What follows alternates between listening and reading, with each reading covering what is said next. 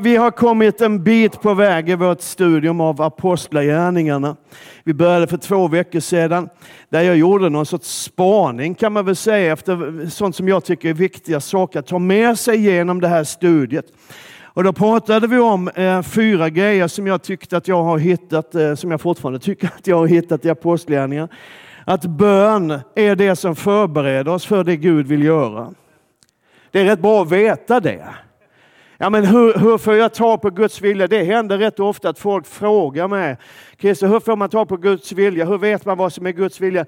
Bön förbereder oss för Guds vilja, för Guds plan, för det Gud vill göra. Det är därför som vi satsar ganska mycket på bön i vår församling. Vi har våra hemgrupper, vi har vår morgonbön, vi har vår onlinebön på, på kvällen. Och vi fortsätter be, vi träffas på söndagarna innan gudstjänsten eh, och ber därför att bön förbereder oss för vad som ligger på Guds hjärta. Amen. Och anden sa vi också för oss till människor. Det är också en sån här viktig sak. Den helige Ande ges inte till oss karismatiker för att vi ska bli så konstiga som möjligt. Amen. Utan för att vi ska bli normala på riktigt. För att vi ska bli normala på riktigt.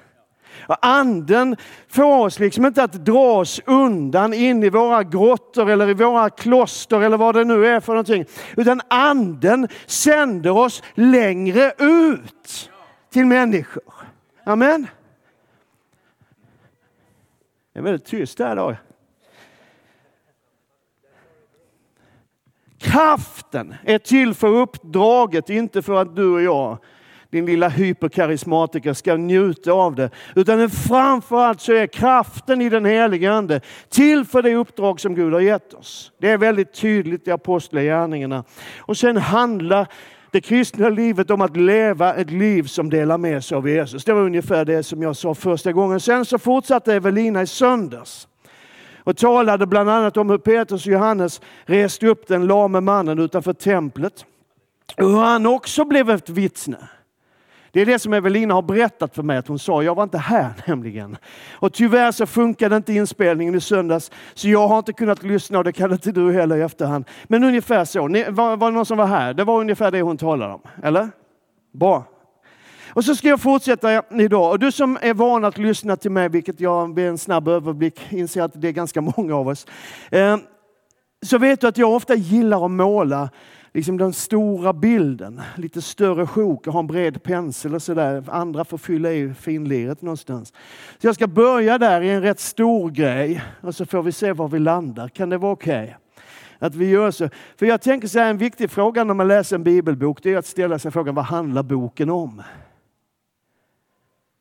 Visst är det bra? Och man kan ju liksom tycka att det är självklart. Det står ju i bokens namn Apostlarnas gärningar. The Acts of the Apostles. Men är det på riktigt bokens verkliga ärende och bärande tema att berätta om någonting som några apostlar gjorde för 2000 år sedan? Jag tror att om vi skulle göra någon sån här snabbenkät här idag, fråga och du fick skriva ditt svar på en lapp så här. Vad handlar apostlagärningarna om? Så skulle vi få lite olika svar. Någon skulle säga, ja men det handlar om hur den heliga ande kom. Och någon skulle säga att ja, den handlar om hur lärjungarna fick kraft genom den heliga Ande. Någon skulle säga att det handlar om den första församlingen. Eh, någon skulle säga att ja, den handlar om hur evangeliet spreds ut över den då kända världen. Eller någon skulle säga att ja, den handlar om Paulus och hans omvändelse och hans tjänst. Eller någon skulle säga att ja, det handlar om förföljelsen mot de första kristna. Och du vet alltihop det där. Det är någon som skulle stiga upp nu. Allt det där är sant. Boken handlar ju om allt det där. Men jag tänker, vad är författarens syfte? Vad är det Lukas vill med den här boken? Och frågar vi Lukas själv så säger han så här i det första kapitlet. I min förra skrift, käre Teofilus, skrev jag om allt som Jesus gjorde och lärde. Fram till den dag när han togs upp till himlen efter att ha gett sina sina befallningar genom den helige Ande till de apostlar han hade utvalt. Alltså, det är som Lukas skriver så här, i min första bok så skrev jag om det här. Och det är ju nästan som man förväntar sig att men nu skulle jag vilja berätta om det här. Eller hur? Men det kommer aldrig. Lukas skriver inte så. Utan han gör en kort recap av vad som hände i samband med att Jesus lyftes upp till himlen. Och sedan i vers 13 i det första kapitlet så skriver han hur lärjungarna vände tillbaka till Jerusalem och sen bara tar han det därifrån. Och det antyder ju på något sätt att det här är inte en annan berättelse än den första. Är du med mig nu? Utan det är fortsättningen på första boken. Det blir liksom inte så här, ja men som du vet Teofilus så har jag skrivit en bok tidigare om Jesus och nu har jag skrivit en om apostlarna. Utan jag skrev det här. Och sedan jag skrev det där så har det här hänt. Och då kan man fundera på vad handlar Lukas evangeliet egentligen om då? Det här blir djupt och bra. För det finns några intressanta paralleller tycker jag mellan Lukas 1 och 2. Det är ju Lukas som har skrivit, det, det kanske du inte visste, men det är ju Lukas som har skrivit både Lukas evangeliet och Apostlagärningarna. Men det visste du ju. Det finns några intressanta paralleller mellan Lukas 1 och 2 och Apostlagärningarna 1 och 2. I Lukas evangeliet så börjar det med att Maria får reda på att någonting stort ska ske genom den heliga Ande. Eller hur? Och så skapar anden liv. Och Jesus föds.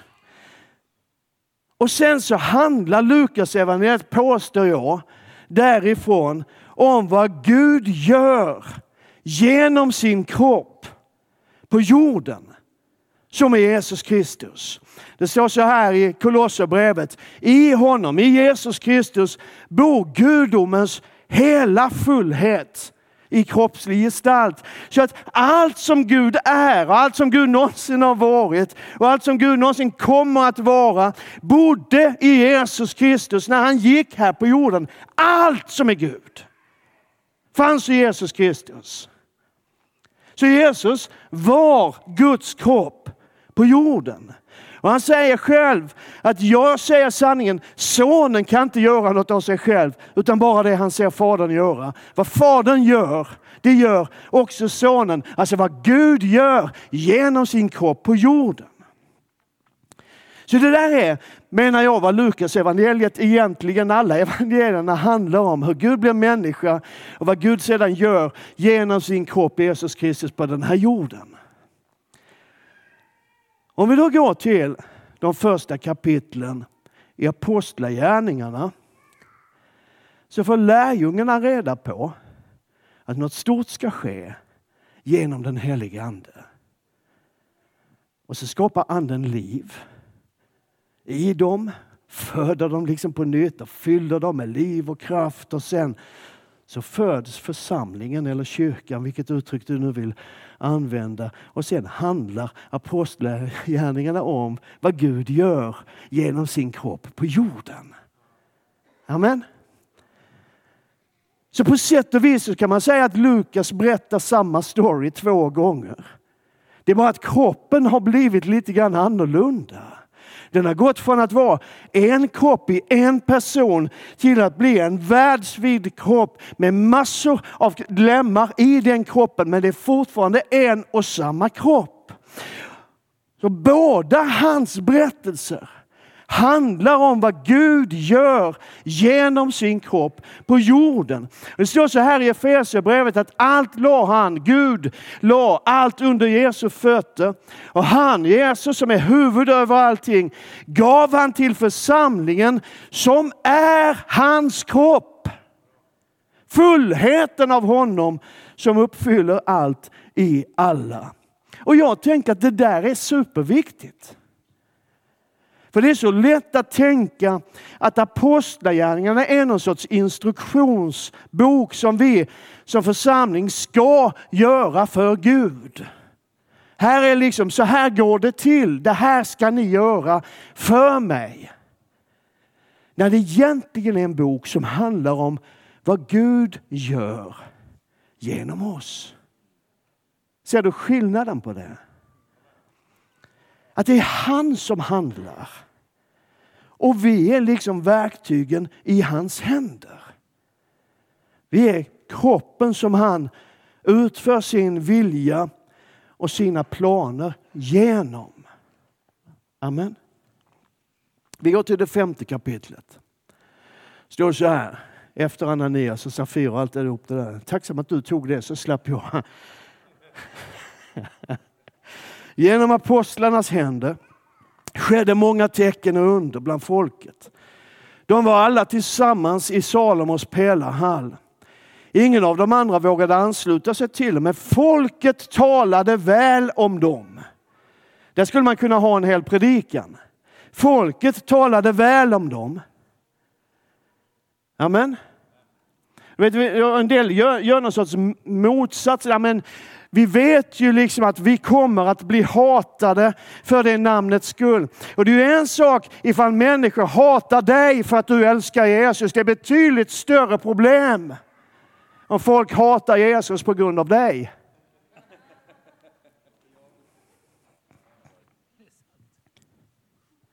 Och det är därför vi behöver den heliga Ande som gör oss mer normala. Det är okej okay att människor hatar oss på grund av Jesus. Men det är inte okej okay om människor hatar Jesus på grund av oss kristna. Det är inte okej. Okay.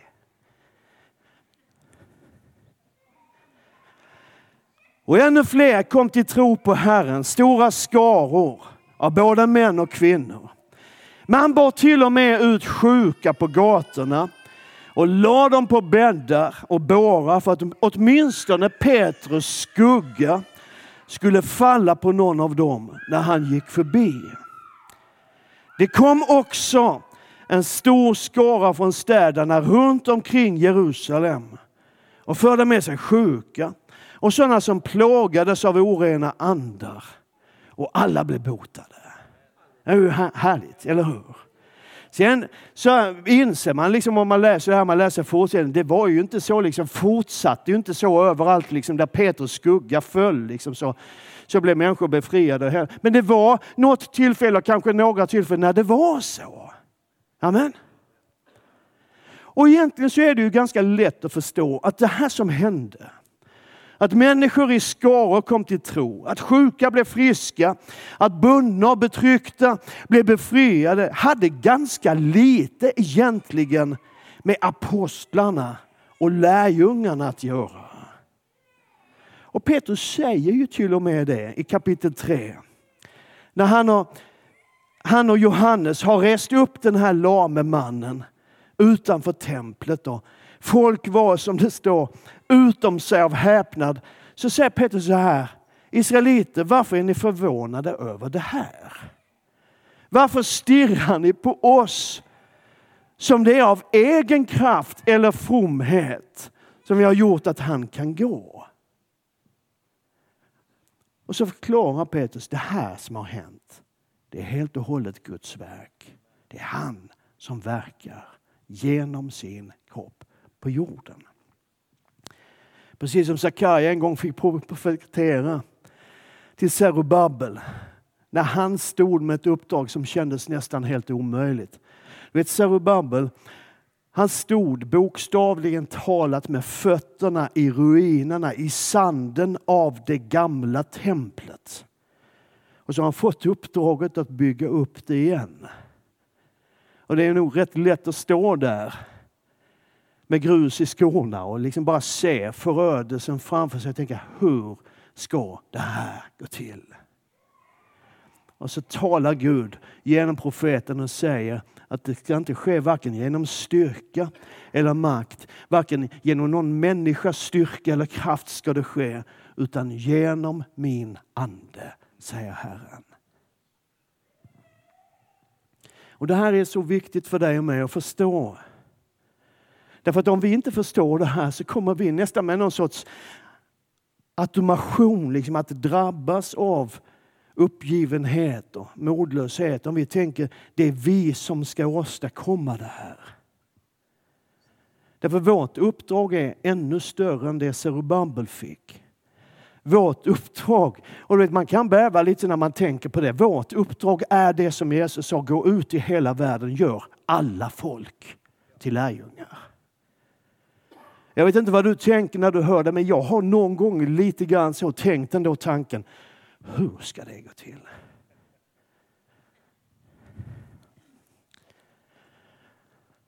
Och här är grejen, att när Gud utför sitt verk genom sin kropp på jorden, som är vi, församlingen, så frågar han liksom inte så mycket efter våra kvalifikationer eller vår begåvning eller vår smartness eller ens våra metoder. Det är någonting annat som skickliggör oss för tjänst i Guds rike än allt det vi kan komma upp med själv. Det finns en fantastisk kommentar i det fjärde kapitlet. Jag fattar inte, jag är fortfarande där. Där var vi ju förra söndagen. Men, men i alla fall. Det finns en, en sån härlig kommentar i det fjärde kapitlet. Jag vet inte om Evelina tog upp det förra söndagen eller inte eftersom jag inte kunde lyssna på predikan. Men det spelar inte så stor roll, för det lyser på någonting som är superviktigt. Vet, när Petrus och Johannes har rest upp den lame mannen utanför templet så hamnar de i ett förhör inför Stora rådet. Och det, är, det är judarnas lagstiftande församling och domstol. Det är rätt högt upp i hierarkin. Där står de och blir förhörda. Och så står det att när medlemmarna i Stora rådet såg Petrus och Johannes frimodighet och sen insåg att det här är ju enkla olärda män ur folket. Så blev de förvånade. Nu Bibeln som är en modernare översättning, den säger ungefär så här att när de såg hur modiga Petrus och Johannes var och att de tydligen var vanliga enkla människor utan högre utbildning så blev de mycket förvånade. Alltså grejen är, det här är inte grabbarna med störst studieskuld i stan. Men sen står det så här, men så kom de ihåg. De har varit med Jesus. Alltså de började fundera, vad i hela världen är detta nu? De har uppenbarligen rest upp den här killen som har legat här år efter år efter år och tiggt pengar och så här. Och nu har någonting hänt. Och det är den här Jesus de pratar om. Men de har, liksom, de har ju ingen utbildning. De är inte akademiker. De har inte en enda teologisk poäng någonstans på något enda universitet. Vad är det här? Ah, de har ju varit med Jesus. De är sådana.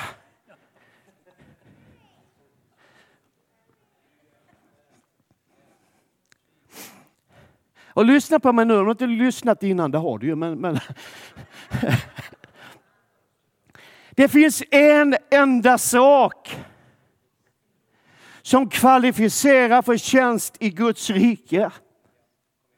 Att du har varit med Jesus. Det är en enda sak som håller dig kvar i tjänst för Gud. Att du är med Jesus. Det är en enda grej som ger dig seger över synden. Det är en enda sak som förlöser Andens kraft över ditt liv. Det är en sak som gör dig helig och ren och fri. Att du är med Jesus. För det är där, nära honom, som vi formas och helgas och för kraften och elden. Och det är där vi blir lärjungar och det är där som vi uppfattar hans vilja. Det är där det händer. Det finns en gammal sång som, jag tror den är norsk original. Jag vet att jag har citerat den många gånger förut, men det struntar jag i. Var finner väl hjärtat sin ljuvaste ro? Hos Jesus. Bara hos Jesus. Var finns en klippa som grund för min tro? Hos Jesus. Bara hos Jesus. Var finns det levande vattnet att få? Hos Jesus. Bara hos Jesus. Var finns det bröd? Semlobröd. Mitt i öknen att få hos Jesus. Bara hos Jesus. Hos Jesus, där trivs min själ så innerligt väl. Det kan ej förklaras, det kan blott erfaras hur saligt det är hos Jesus. Det finns en enda grej. Och det är inte hur många akademiska poäng du har i teologi. Det är inte hur många bibelskolor du har gått. Det är inte ens hur mycket pengar du har gett in i vår kraftsamling. Det är inte hur långa böner du kan be, det är inte hur mycket du läser din bibel, även om det är en del av det.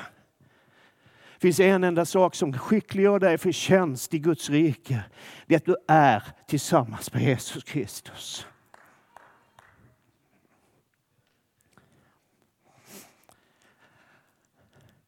Vet du, om vi glömmer det i all vår jakt på de rätta metoderna, det smartaste sättet att nå ut och liksom i den senaste hypen, det här är det som gäller i kristenheten just nu. Och den församlingen gör så, så vi kopierar det, så gör vi också så. Och den församlingen gör så där, oj, vi kanske skulle göra det. Det är Jesus det handlar om. Håll dig nära Jesus.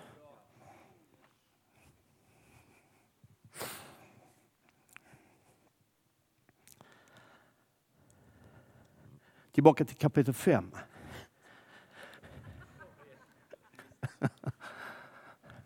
Ja, jag ska börja predikan.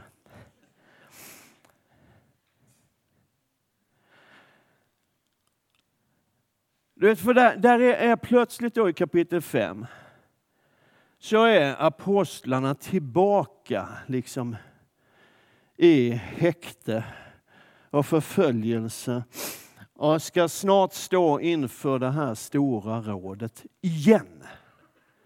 Men det är inte bara Petrus och Johannes. Den här gången står det att det är apostlarna, det är liksom hela gänget.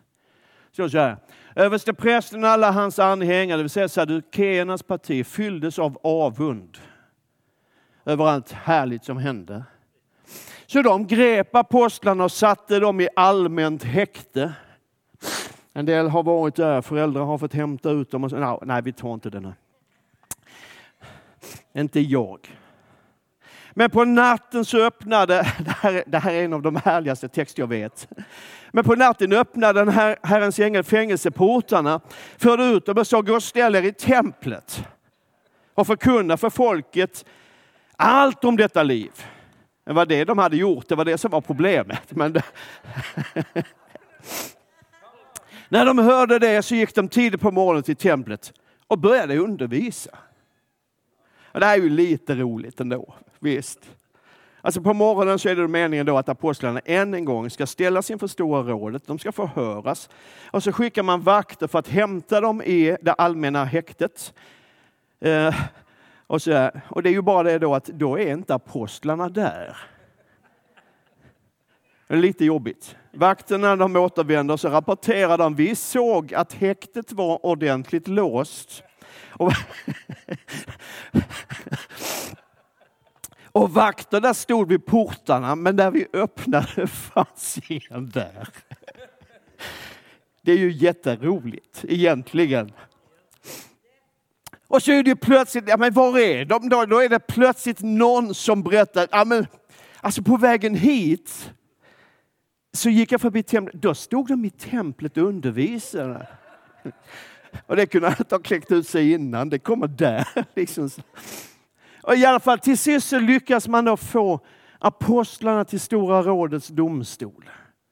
Och så står de där och så när de nu hade blivit hämtade ställdes de inför Stora rådet och överste prästen förhörde dem och sa Har vi inte strängt förbjudit er ursäkta mig, att undervisa i det namnet? Och så kommer det här. Och nu har ni fyllt hela Jerusalem med er lära. De hade inga kvalifikationer. De hade ingen utbildning i marknadsföring, de hade ingen utbildning i kundrelationer, ingen utbildning i presentationsteknik. De hade egentligen ingenting av det vi har. De hade inga sociala medier, ingen Instagram, ingen TikTok och allt vad det är för skit som folk håller på med. Men de hade varit med Jesus.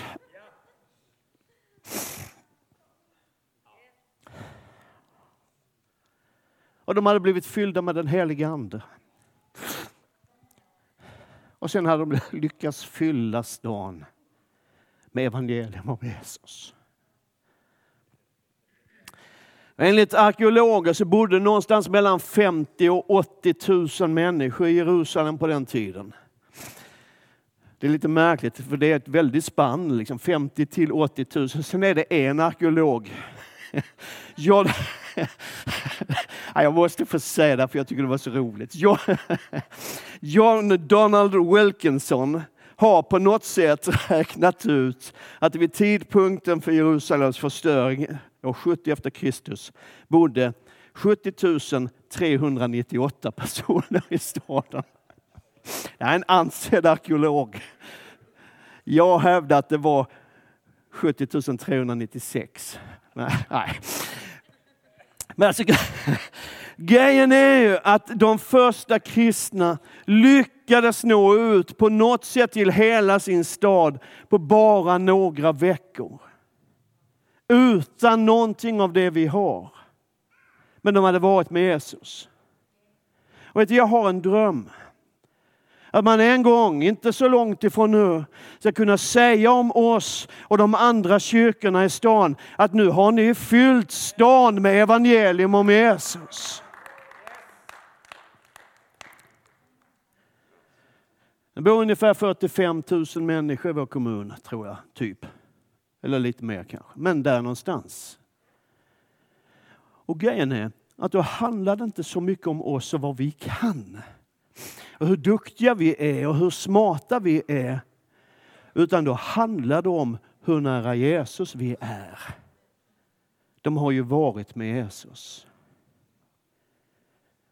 Nära Jesus och nära folket hade vi en predikoserie som handlade om för ett par år sedan. Det gäller än. Nära Jesus, nära människor. Och sen handlar det förstås också, och nu ska du få styra upp det här Johan, så handlar det också om hur mycket vi låter oss fyllas med och ledas av den helige Ande. Och allt folket sa, Amen.